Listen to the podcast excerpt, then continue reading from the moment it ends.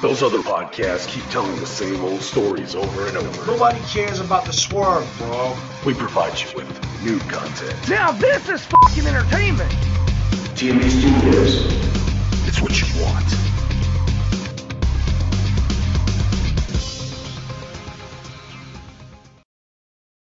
This episode of The Shootout with Bill Blanchard is brought to you in part by Witness the action and excitement of Livewire Wrestling live as we present Final Encounter. Saturday, October 24th at the American Legion Post 63 in Augusta, Georgia. Watch live as the Livewire Wrestling Championship is on the line as the Essential Champion Jeremy Cruz defends against the rock and roll model Matt Sexcells inside an unforgiving steel cage. The Amplified Championship will be on the line as well as Adrian Davis makes his first title defense against the legendary Josh Magnum. And the newly crowned Livewire Tag Team Champions, High Profile, will also be in the building as well as the rest of the stars of Livewire Wrestling. Fans, you don't want to miss this historic event, so you'll want to go ahead and get your tickets right now at livewireaugusta.ga. General admission $8, VIP tickets $15, and there's only limited tickets available, so get them now. Please be advised that face coverings are required and there will be a limited supply to hand out if you do not have any. Sanitizer stations will be set up in the building, and all Augusta Richmond County ordinances will be followed, including the use of facial masks. You do not want to miss this event. Livewire Wrestling presents Final Encounter. Livewire Wrestling, electrifying pro wrestling in the CSRA.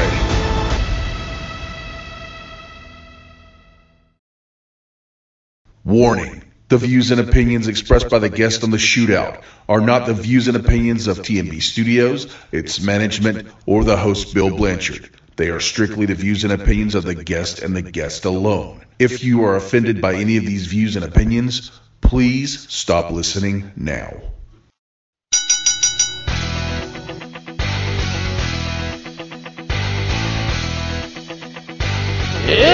Time. What was the craziest thing you ever did in the ring? That people said, "Oh my God, that boy is stupid." put over Brandon Parker. What?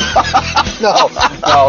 I mean, because we did some pretty weird shit over there. I mean, me and me and Devin Wright at one point had a buff bitch match with whatever. dude. A buff bitch match.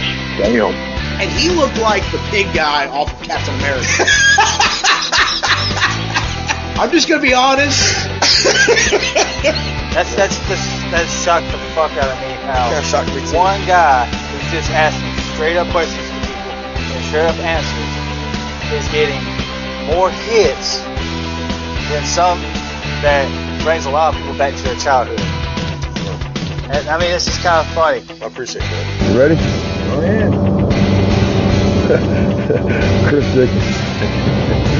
Do we really have to go there? You know, I heard Vince's comment about that. He said, "Hey, even God himself has has a sense of humor." You know, I mean, wow. had to created Christopher Dwayne Dixon. Oh God. How many ring rats? How many ring rats did you have backstage? There was rumors about. How many ring rats wanted to get some? Wait, wait, wait, what? Yeah, how many ring rats you actually had? some Ring dirt? rats? Oh boy. Oh God, Chris, educate what Joe Dirt what ring rats are. Ah. The one even Wolfcrawl would turn down. Still Cheryl.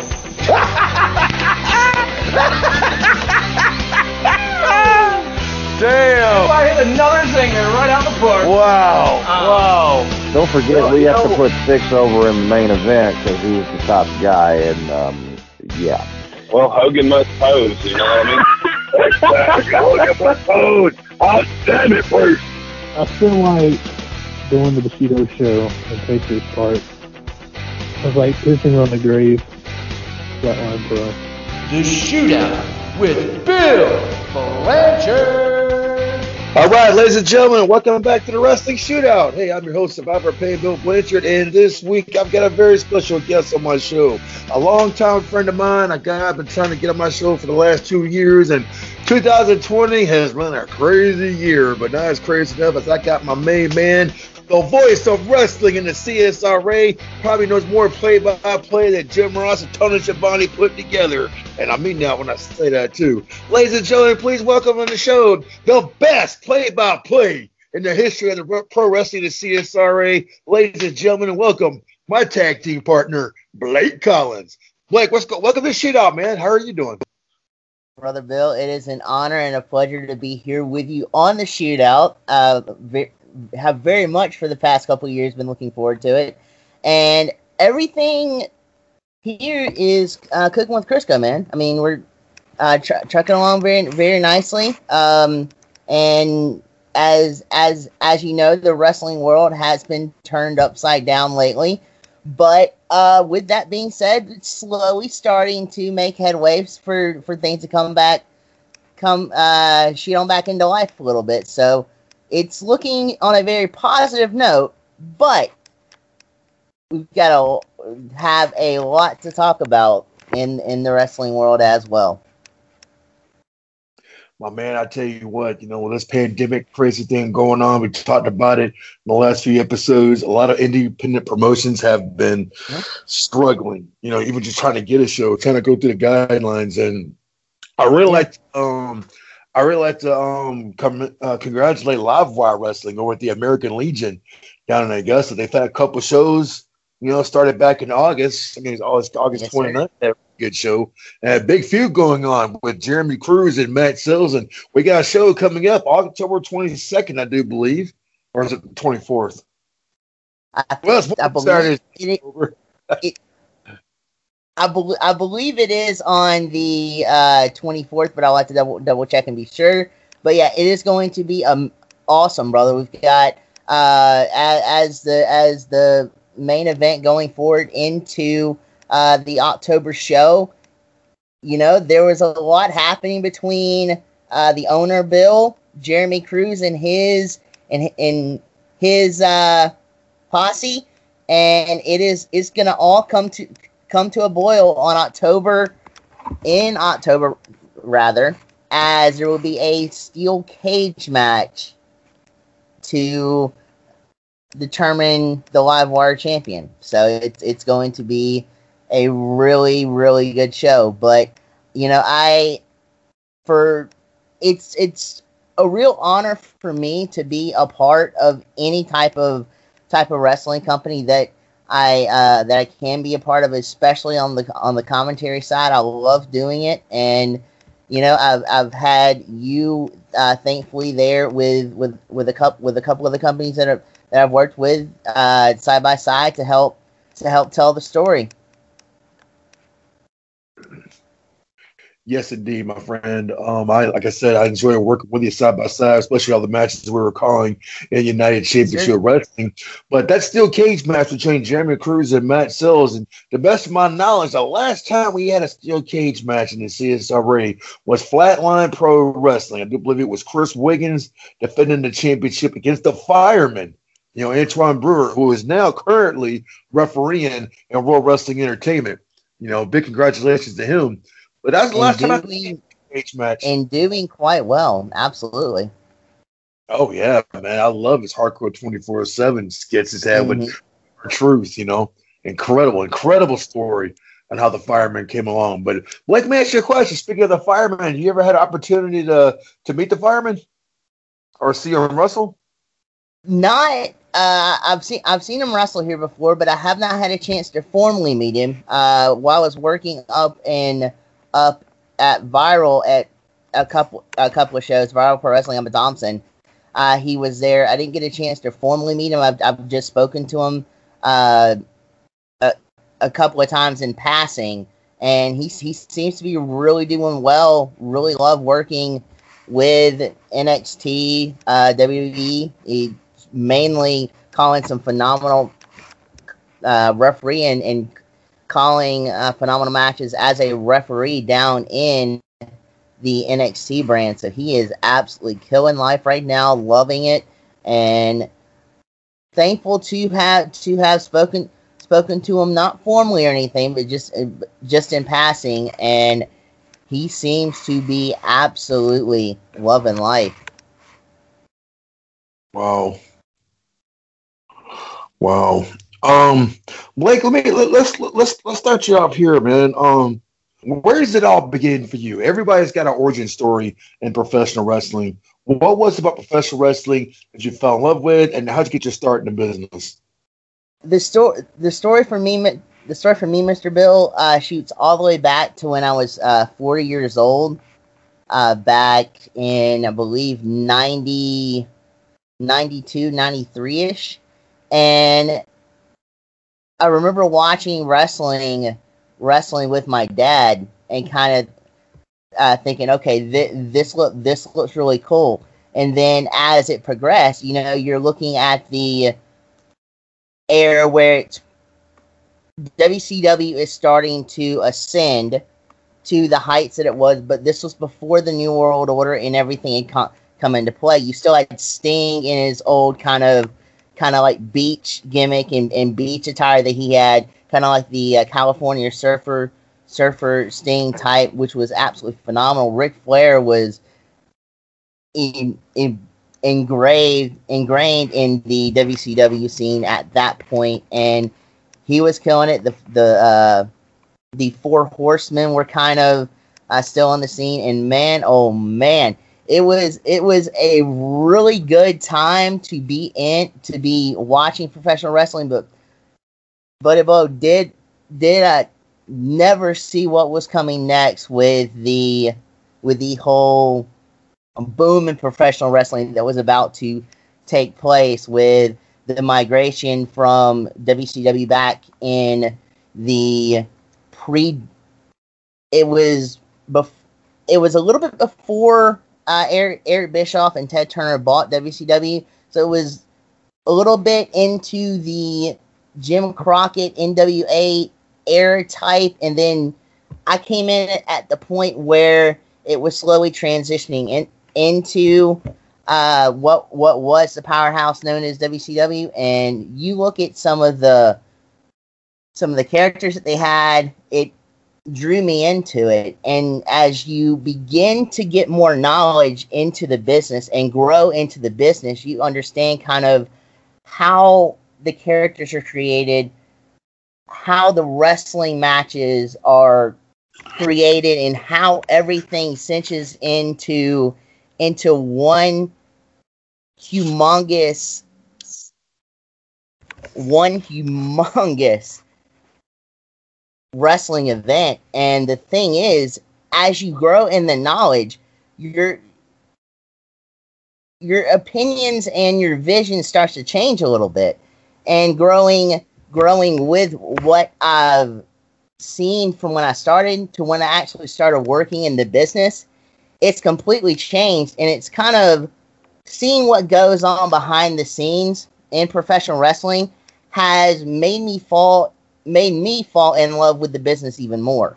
From like going out talking to the boys, oh. seeing how the matches are put together, how everything is booked, how everything is is uh, put together creative meetings and stuff like that. It's it's it kind of makes you fall in love with wrestling even more, and then as you grow into it, you realize the the talent that that's there and how the matches are put together, and what what all goes involved into a phenomenal wrestling match.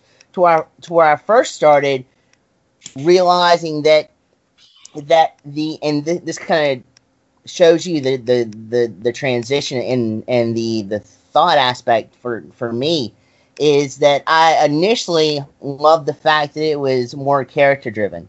But as you get older and as you begin to begin to realize what all goes into it and and it's kind of kind of gets you to the pulse of the fans as well.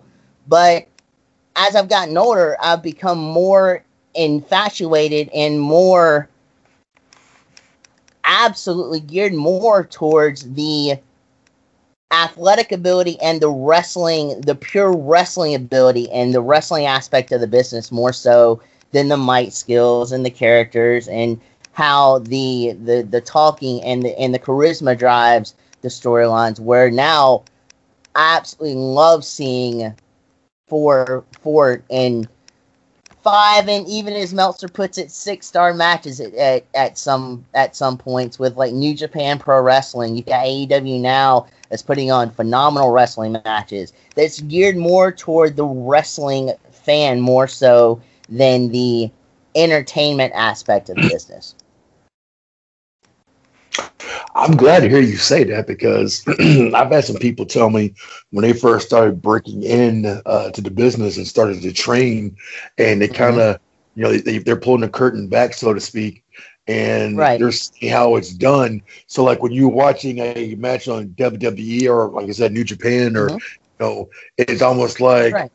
you can actually see it now in, in, with different eyes set, and it, it kind of ruins um, the illusion of wrestling. You, you know, and I I personally didn't see it that way. On, on you know, I mean, okay, I I, I had my moments where it's kind of like ah, damn, I kind of you know you kind of really could tell what's really a work and you know and and, and what's a shoot and everything. And sometimes you used to second guess yourself on what's really real, and what's not so much in wrestling.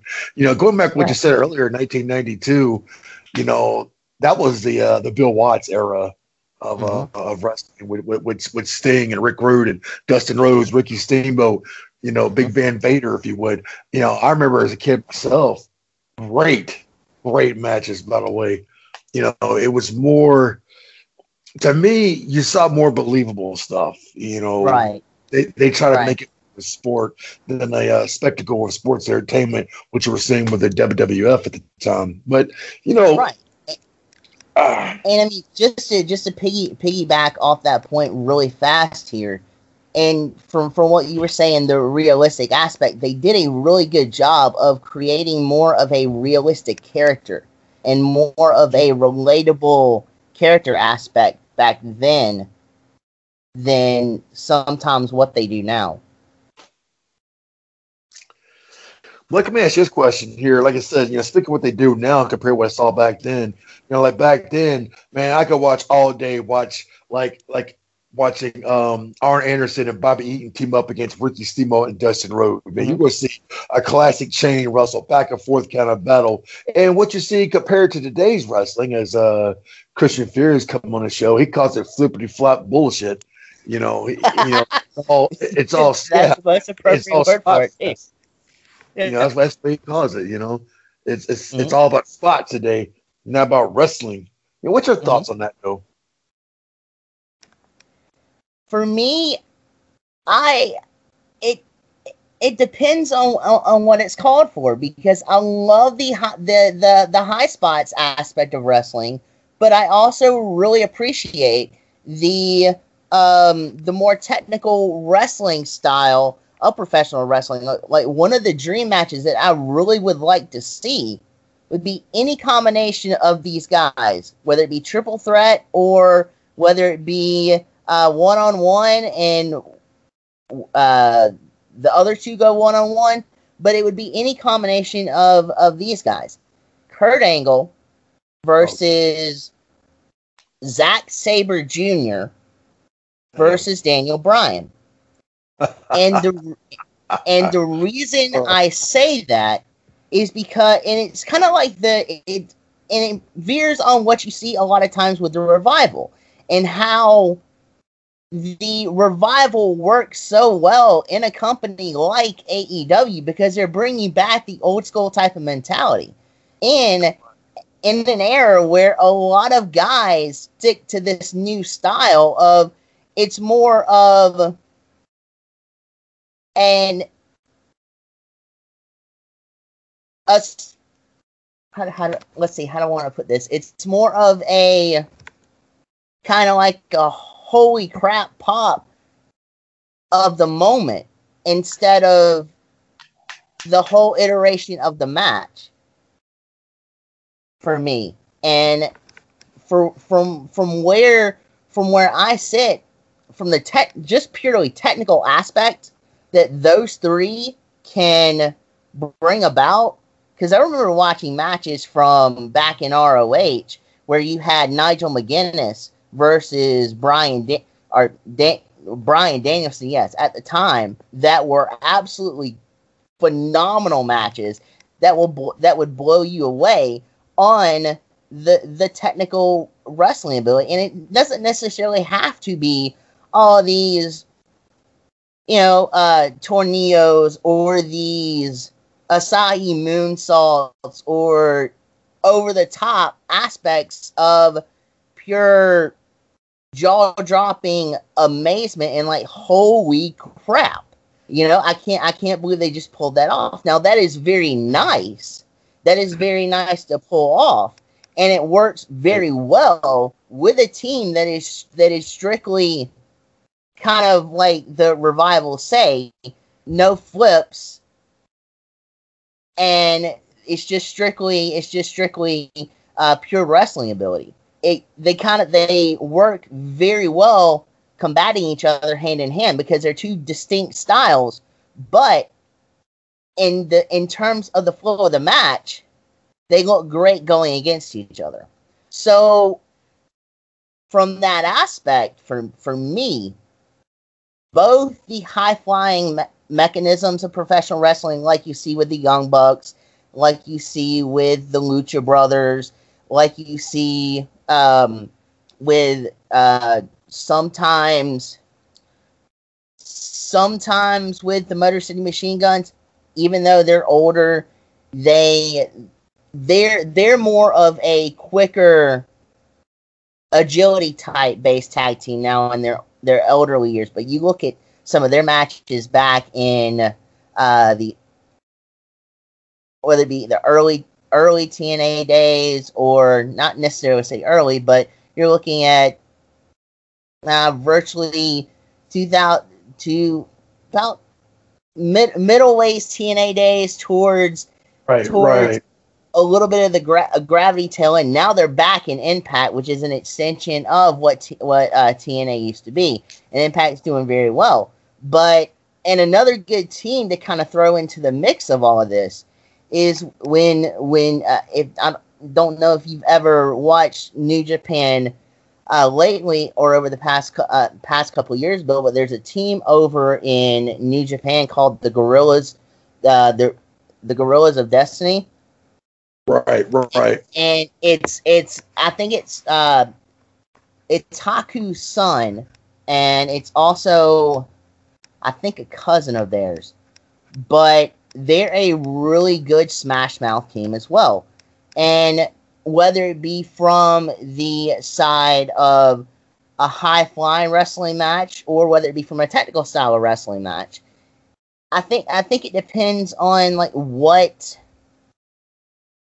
what the crowd is looking for and and fit and uh, filling out the crowd as well as what each individual in the match can offer. Uh, for me, I, I kind of like a mixture of both. Um, I, I just I, I, I cannot get behind though the the illogicalness of, of, of, of some of the stuff you see though. And Right. for me, I mean, and, and, and it all goes back to what they can offer and how well you can craft the match within the time that's given to you. Heavy stuff, Blake. Um, I'm, I'm gonna ask you this question. I, you know, about what we're talking about. Um, Yeah. Me and you had a chance to call some pretty good matches in UCW. Now, Mhm.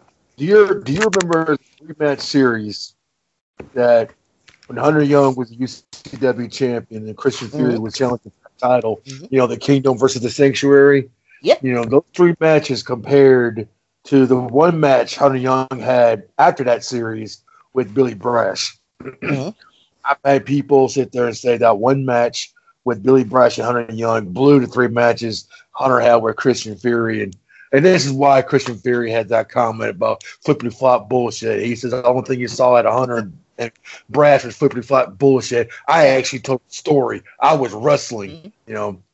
I mean, Mhm. so I'm kind of curious. We never had a chance to really talk about after that series or the match of Billy Brash, other than the fact that me and you was blown away by all performances, you know, hands down. Hunter and Brash did tear the house down. I told I told Fury Mhm. couldn't deny that. But can't deny the fact that the crowd was not getting behind that match series as well, because you know, very a lot of people kind of underestimated Christian Fury. Thought Hunter Young was Yeah. just gonna wipe the floor with him, but you know, Fury he he, he held with Hunter move for move, man, and I thought he gave it a, a five star performance, if your mom is saying so. You know, but what, what are your thoughts on that, that Yeah, I particular mean, match? Christian Christian Fury's and the the Black Rose is more em, embodied more in in a smash mouth heel type of not giving giving a crap, and um, he he's gonna go in there with the intention of doing everything in his his dadgum power to win the match, and he doesn't care if it's a one star match, a five star match. It's gonna be the damn match, and and from his perspective, he's out there to win. He's out there to win the damn match. He could give a he could give a rat's ass of what the fans think. He's in there to basically destroy his opponents and win championships and stay on top in the wrestling business at United Championship Wrestling. Whereas the other one, and, and, and it all comes down to, again, to how the matches are constructed and and because you can because you can have what and let me how they're constructed in chemistry also because you could have a match that you would think would look absolutely 1200% electric on paper. Right. Electric on the paper. You're like you're you're you're going down the list of matches whether whether you have six seven eight eight nine matches. Good lord just don't have 14 matches on a damn car like you see at mania. Please. Right, right, um, right. but you could have six, seven, eight, nine matches down there, and let's say, okay, you, uh, we can use uh, we can use Hunter Young if you want to. All right. Now, here, here's here's what I'm to say. You could you could put Hunter Young in a match with Sean Legacy. And if you remember, we had a chance to call one of his first matches. And I had a chance to call, I think, his his uh, his first match that he had that he had commentary with. It was absolutely phenomenal what Sean Legacy can do. Remember also, Sean Legacy just had an opportunity on All Elite Wrestling Wrestling's YouTube show AEW Dark against Will Hobbs. Yes, he did. Not not too long ago. But here's here's where I'm talking about chemistry. Okay? Sean Legacy and Hunter Young have been best friends for ages. They know each other's moves. They know each other's mentality. So you can go in there and with the mentality of knowing what the other person is going to do, it not only challenges you to come up with another way to another way to counter counteract him and, surpri- and surprise your opponent and quell the opponent opponent's advances, but it also you get into more of a counter wrestling match too, and that and that that is really wonderful in in, in a lot of different places. But they also have this chemistry about them to where they can go out for 12, 15 minutes and absolutely put on a four or five star match. Where again, if you have on paper something that you think would be good, sometimes it doesn't turn out that good, or it doesn't turn out that well. Um, and I can't, I can't really think of the one I, the one I just had on my mind. But like, like if you were to put, like for example, okay, if you were to put uh, Dominik Mysterio right now, all right, if you were to put him against Braun Strowman, it wouldn't be that good of a matchup.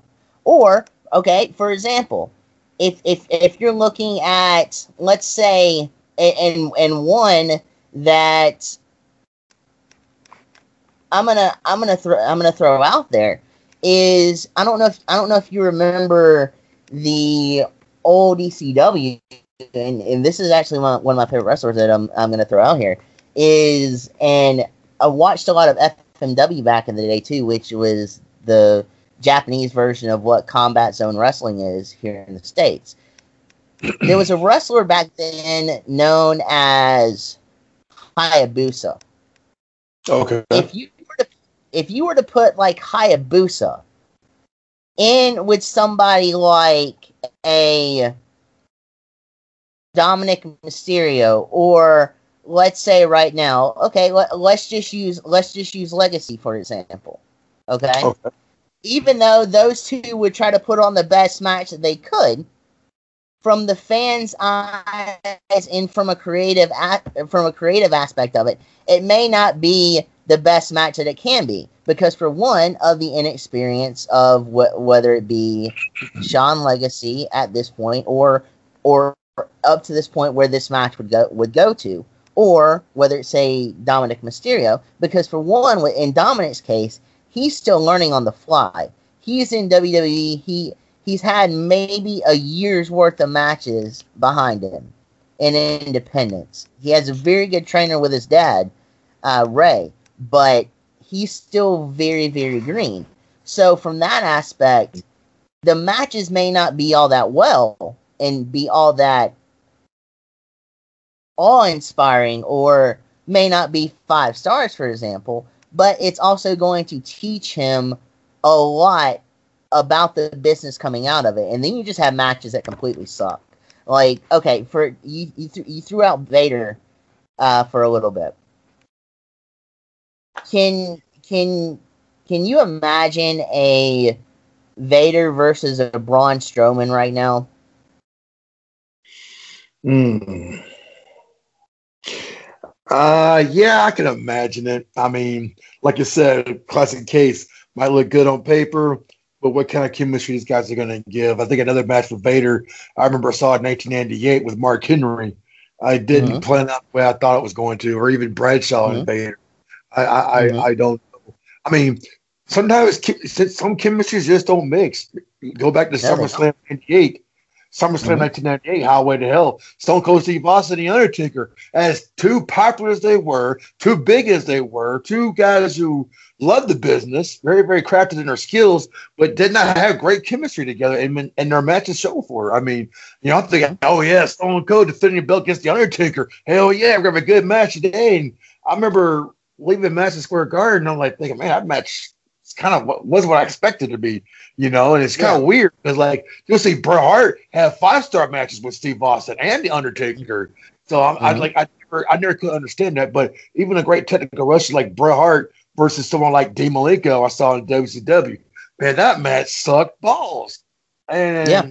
Like, and and I've heard here Bruce Prichard would definitely talk about if the chemistry chemistry does not match up, sometimes the styles our knockout matchup, and which is another reason why they never um, booked Austin and Hogan because mm-hmm. the styles would not have mixed up, and then the chemistry would have been off, and it probably would have been bad for business. Although it probably would have sold a lot of tickets, but people they probably would have sold a lot of tickets. But but yeah. if you also remember, look at what happened past the whole um, Monday Nitro Goldberg win on Monday oh. Nitro and oh, look how that turned out. They lost yeah. a lot of viewership after that because a lot of people thought it would have sold better, and they had a huge, huge build up to it with with uh, uh I, I believe at the time it, it, was Goldberg and Hogan, but they had like a huge build up to it, and then well, they didn't. Well, they they, they they they they did they didn't have enough time to build it up. They announced it Thursday on Thunder. That they're going to make Hollywood Hogan defend the belt mm-hmm. this Monday against Goldberg. So that, that mm-hmm. was one of the criticism be had. If they had more time to build it up, they probably could have sold the Georgia Dome. But with only like a four days, uh, four days of notice, the Georgia Dome still did forty thousand uh, people showed up there that day. But right.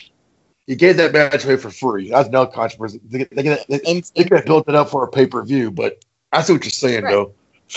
And in see, hindsight, see, it for the company long run. Well, and it's not necessarily about about the length of a build up either.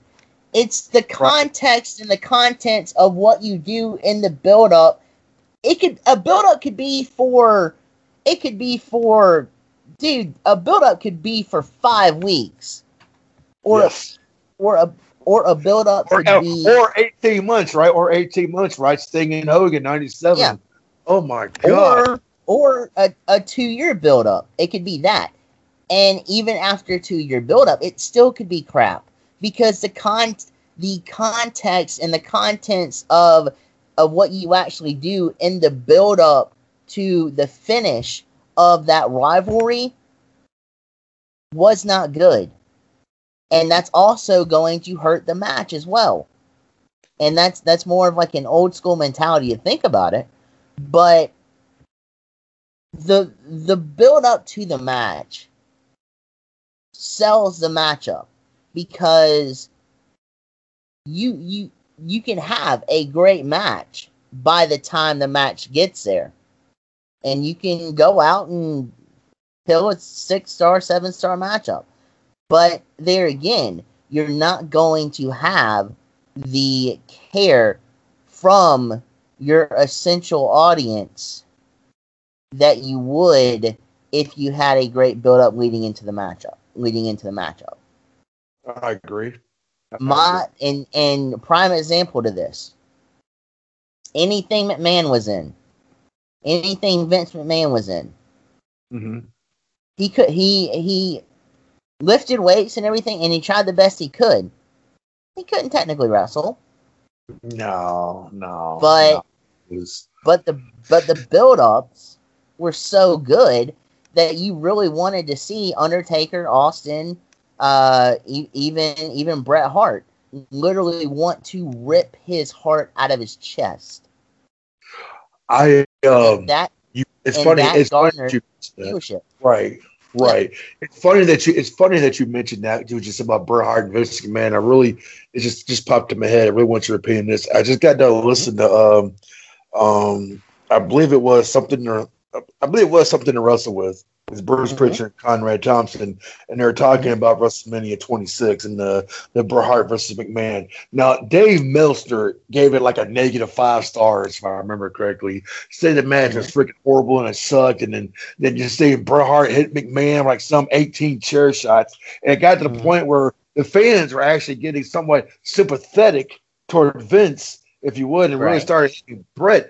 You know, I think that's a piss poor, you know, criticisms. I'm kind of like, wait a minute, no, okay, Bret Hart survived a stroke, a concussion. Bret Hart's barely able to get around. Vince McMahon's in his 60s at this point.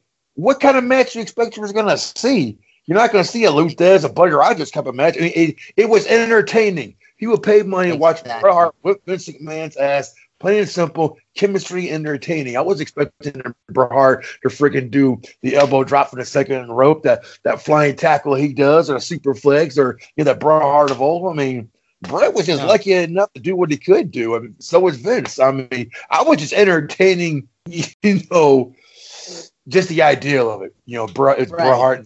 Man down. You know, I just thought it was just a it's poor criticism on Meltzer. Yeah, and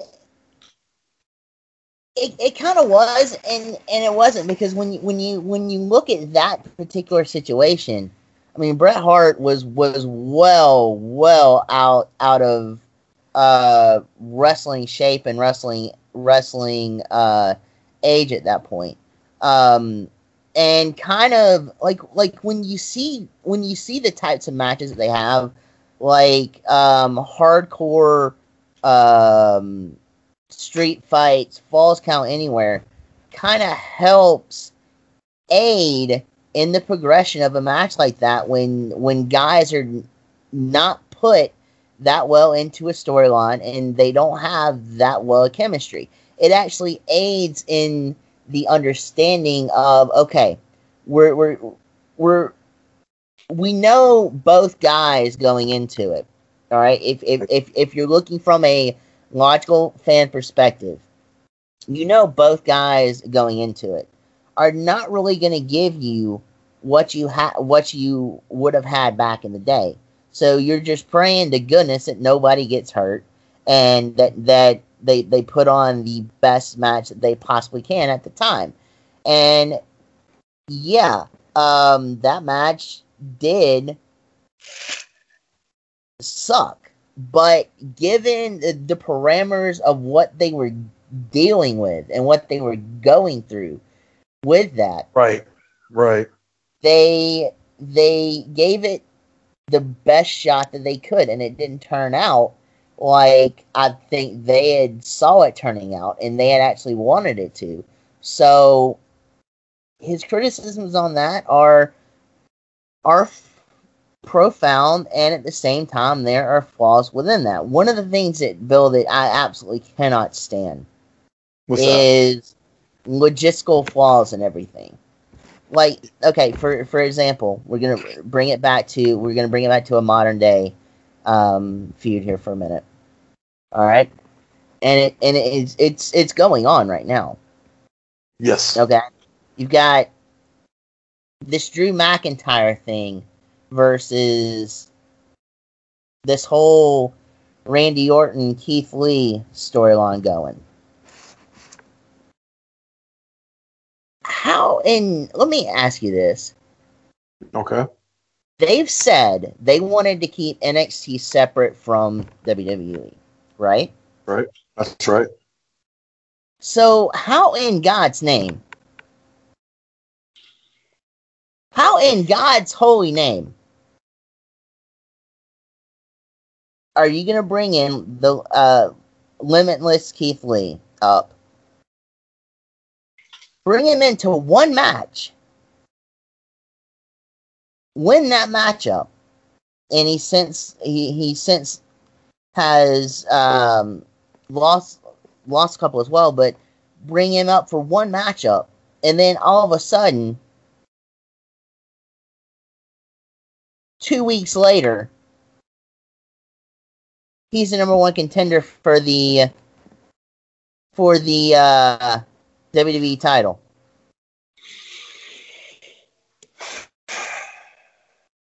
Well,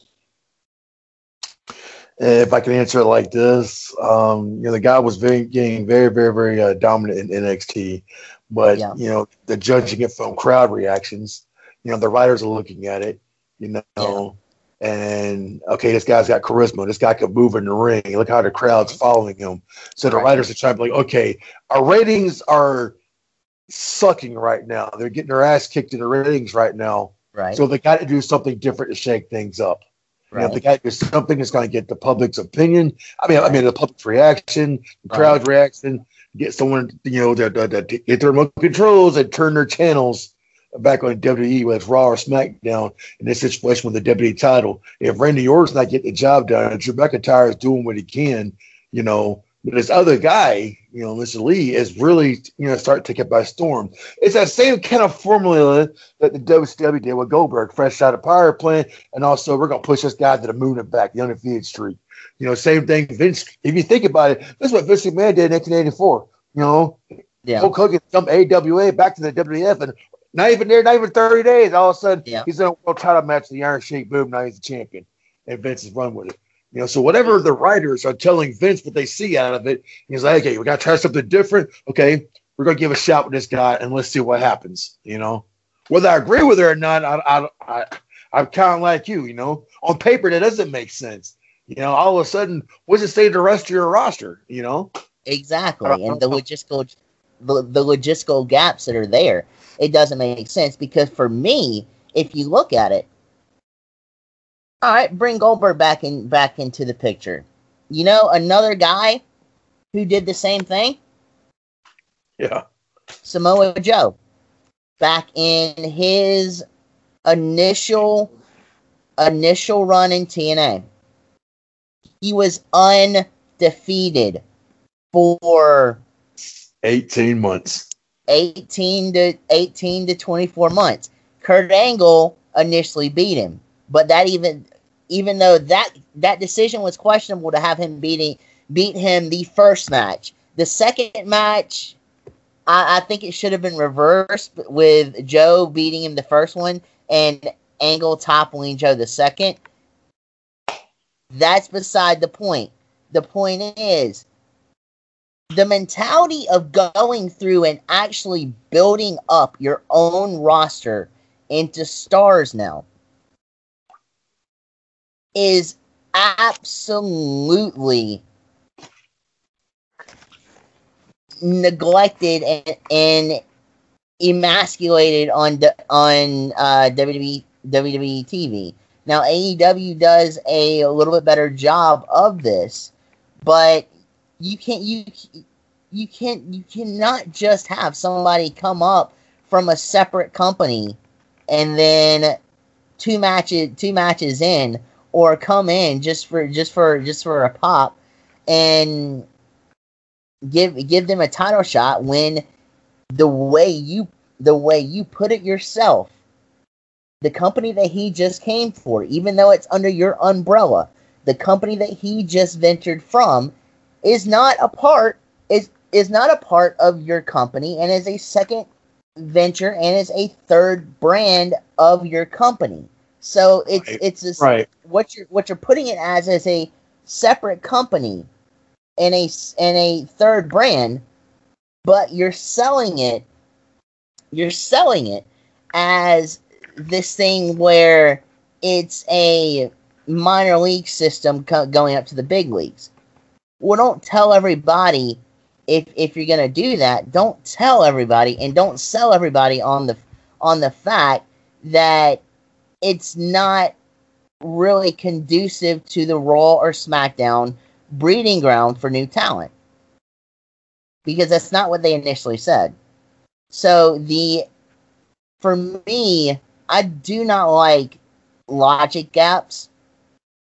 And for me that that's that's just one right off the top of my head out of many Right, that I that, right. that I could point out that from from from a perspective like that, um, there's not much old school mentality that that is being brought to the table from from the WWE. Now, again, AEW and New Japan actually have some deeper roots in an old school mentality format um, that are actually pretty fun and and phenomenal to see it play out. Again, they have they have their issues as well though because you see you see a lot of people now clamoring that oh it's WCW light or WWE light now and it's like um I can see where you may be saying that but look at look at look at actually who they're bringing in. These are people that were not given a shot in their company that were that were put on the back burner that have have wrestling talent that are not that were not being utilized correctly and they're being brought in. But continue. What's what pissing me off about that? What's pissing me off about that is, you know, you know, we're talking about Mr. Lee and everything. Hmm? What about Bobby Lashley? I, I really felt they really dropped the ball in that. Now Brock Lesnar's a free agent, you know, why didn't they not do Lashley and Lesnar? You know, I, I'm sitting there thinking about all this other other talent they could have had. You know, they're trying. I know they're trying to build up people for for the NXT and everything, but the, the storylines crap they did with Lashley, I, I thought was not not to build him up, but to you know, I don't know, demean him a little bit. You know, a lot of people, are. everybody I spoke to, I'll be craving Lashley versus Lesnar. And last year, you know, you see Lashley beat Roman Reigns for number one contendership just for what the next night on Raw. You have another number oh. one contendership matchup. Reigns gets it. Now Reigns is going to go to SummerSlam and take on Lesnar. I, I just don't understand that. And I think Bobby Lashley's just as good, if not better, than the guy they're trying to push right now. No disrespect to him. I'm a fan of him. I'm a fan of Lee, and he- he's a tremendous athlete. But I'm really curious to see what they're going to do with him. You know, but I mm-hmm. really think they keep following Bobby Lashley. We're talking about chemistry and possible matches up, and you know, and I don't really don't believe that you know Lesnar didn't want a job for last year. Lashley didn't want a job, you know, for Lesnar. I see two guys with, with a very very powerful amateur wrestling background mm-hmm. could have done a lot of good matches. You know, but the WWE didn't do it, man. I just I, I don't understand that, man. Well, it, it, it goes back to kind of. I'm going to throw a little bit of sarcasm at you, but um, Go ahead, go ahead. it, it, in in a good way. Um, the Young Bucks have a saying, and they have a T-shirt out called "Young Bucks Killing the Business." Yeah. You, have you ever heard of that? Where the Young Bucks actually actually say "Young Bucks Killing the Business." Killing the business, yeah. Okay. So from that standpoint, there is something that kills the business more so than than the mainstream fans let on. Of course, the main mainstream folks may not understand this, but a, a lot of people within within the business can. The talent will the talent will always be be talent be the talent and talented, but especially in the system that WWE WWE has and somewhat of the system that uh, WCW had. I mean, Right. You always hear the, the young bucks are killing the business. Well, one thing that really does kill the business is not only the logic gaps that we just talked about, but the creative department kills the business. Because if you don't have, and if you can't write a television show that is the least bit interesting, then nobody is going to watch it. And then the one man up at the helm who who who runs that company, when you hear stories all the time about the the writers and his 30, 60 something odd freaking writers that he has are writing all of these storylines that they could be interesting. And 60% of them aren't aren't used and he comes in the day of the show or in, in the in it was either last week or the week before about two hours before the show rips the script up and rewrites the show Mm, mm, mm, mm. that that right there kills the business more than anything because for for one even if even if you get input from the wrestlers because don't get me wrong wrestlers who care about the business and see this is where this is where AEW and WCW are different in the fact that yes they had wrestlers on the creative team but those wrestlers back then were all about money and they didn't care about the actual product Absolutely. the wrestler, Absolutely. The wrestlers now that the wrestlers now that are in AEW care more 10 times more about their product than they do about making a dime. And that that is the main that's one of that is one of the differences and a huge difference that you can see between the two, between the two companies and where both of them stood in their respective eras. Right, right. But and even still, AEW doesn't necessarily have writers writing it. They allow their wrestlers to to to to pitch ideas and, and come up with their own stuff a lot of the times. But if you're going the writing direction, don't have Hollywood writers and writers who have never been in professional wrestling before trying to write professional wrestling storylines or trying to write a professional wrestling show. Because it's just not going to work. No. I, I, I, I, I agree with you more, man. But Blake, I cut our show a little bit shorter than I wanted to tonight, man. But um, I definitely want you back on next week. I definitely want to continue this. My God, you've opened the book up with some more and more. Uh, let's really break some stuff down in professional wrestling here from the past, present, and hell in the future in the business. I definitely want to get back with you more on the UCW and Live Wire War. Your thoughts on that, and we're definitely going to talk about my pro a little bit and your relationship with Caleb Kitchen, some of your other origins. I appreciate being on the show here. Um, because my producer just gave me a thumbs up. Got cut us a little bit, a little bit short this week. We're on time restraints. But my friend, can I catch you on here next week? Oh, brother, I, w- I would love to come back if you if, if, if, you have me back. This this has been fun. It's been an honor, and it's been awesome to work with you today. Absolutely, ladies and gentlemen, we will have Blake here back. He just confirmed it. And like I said before, we're going to have more great, great talk here in professional wrestling. I'm your host, Survivor Payne Bill Blanchard. This is the Wrestling Shootout. We'll see you next time.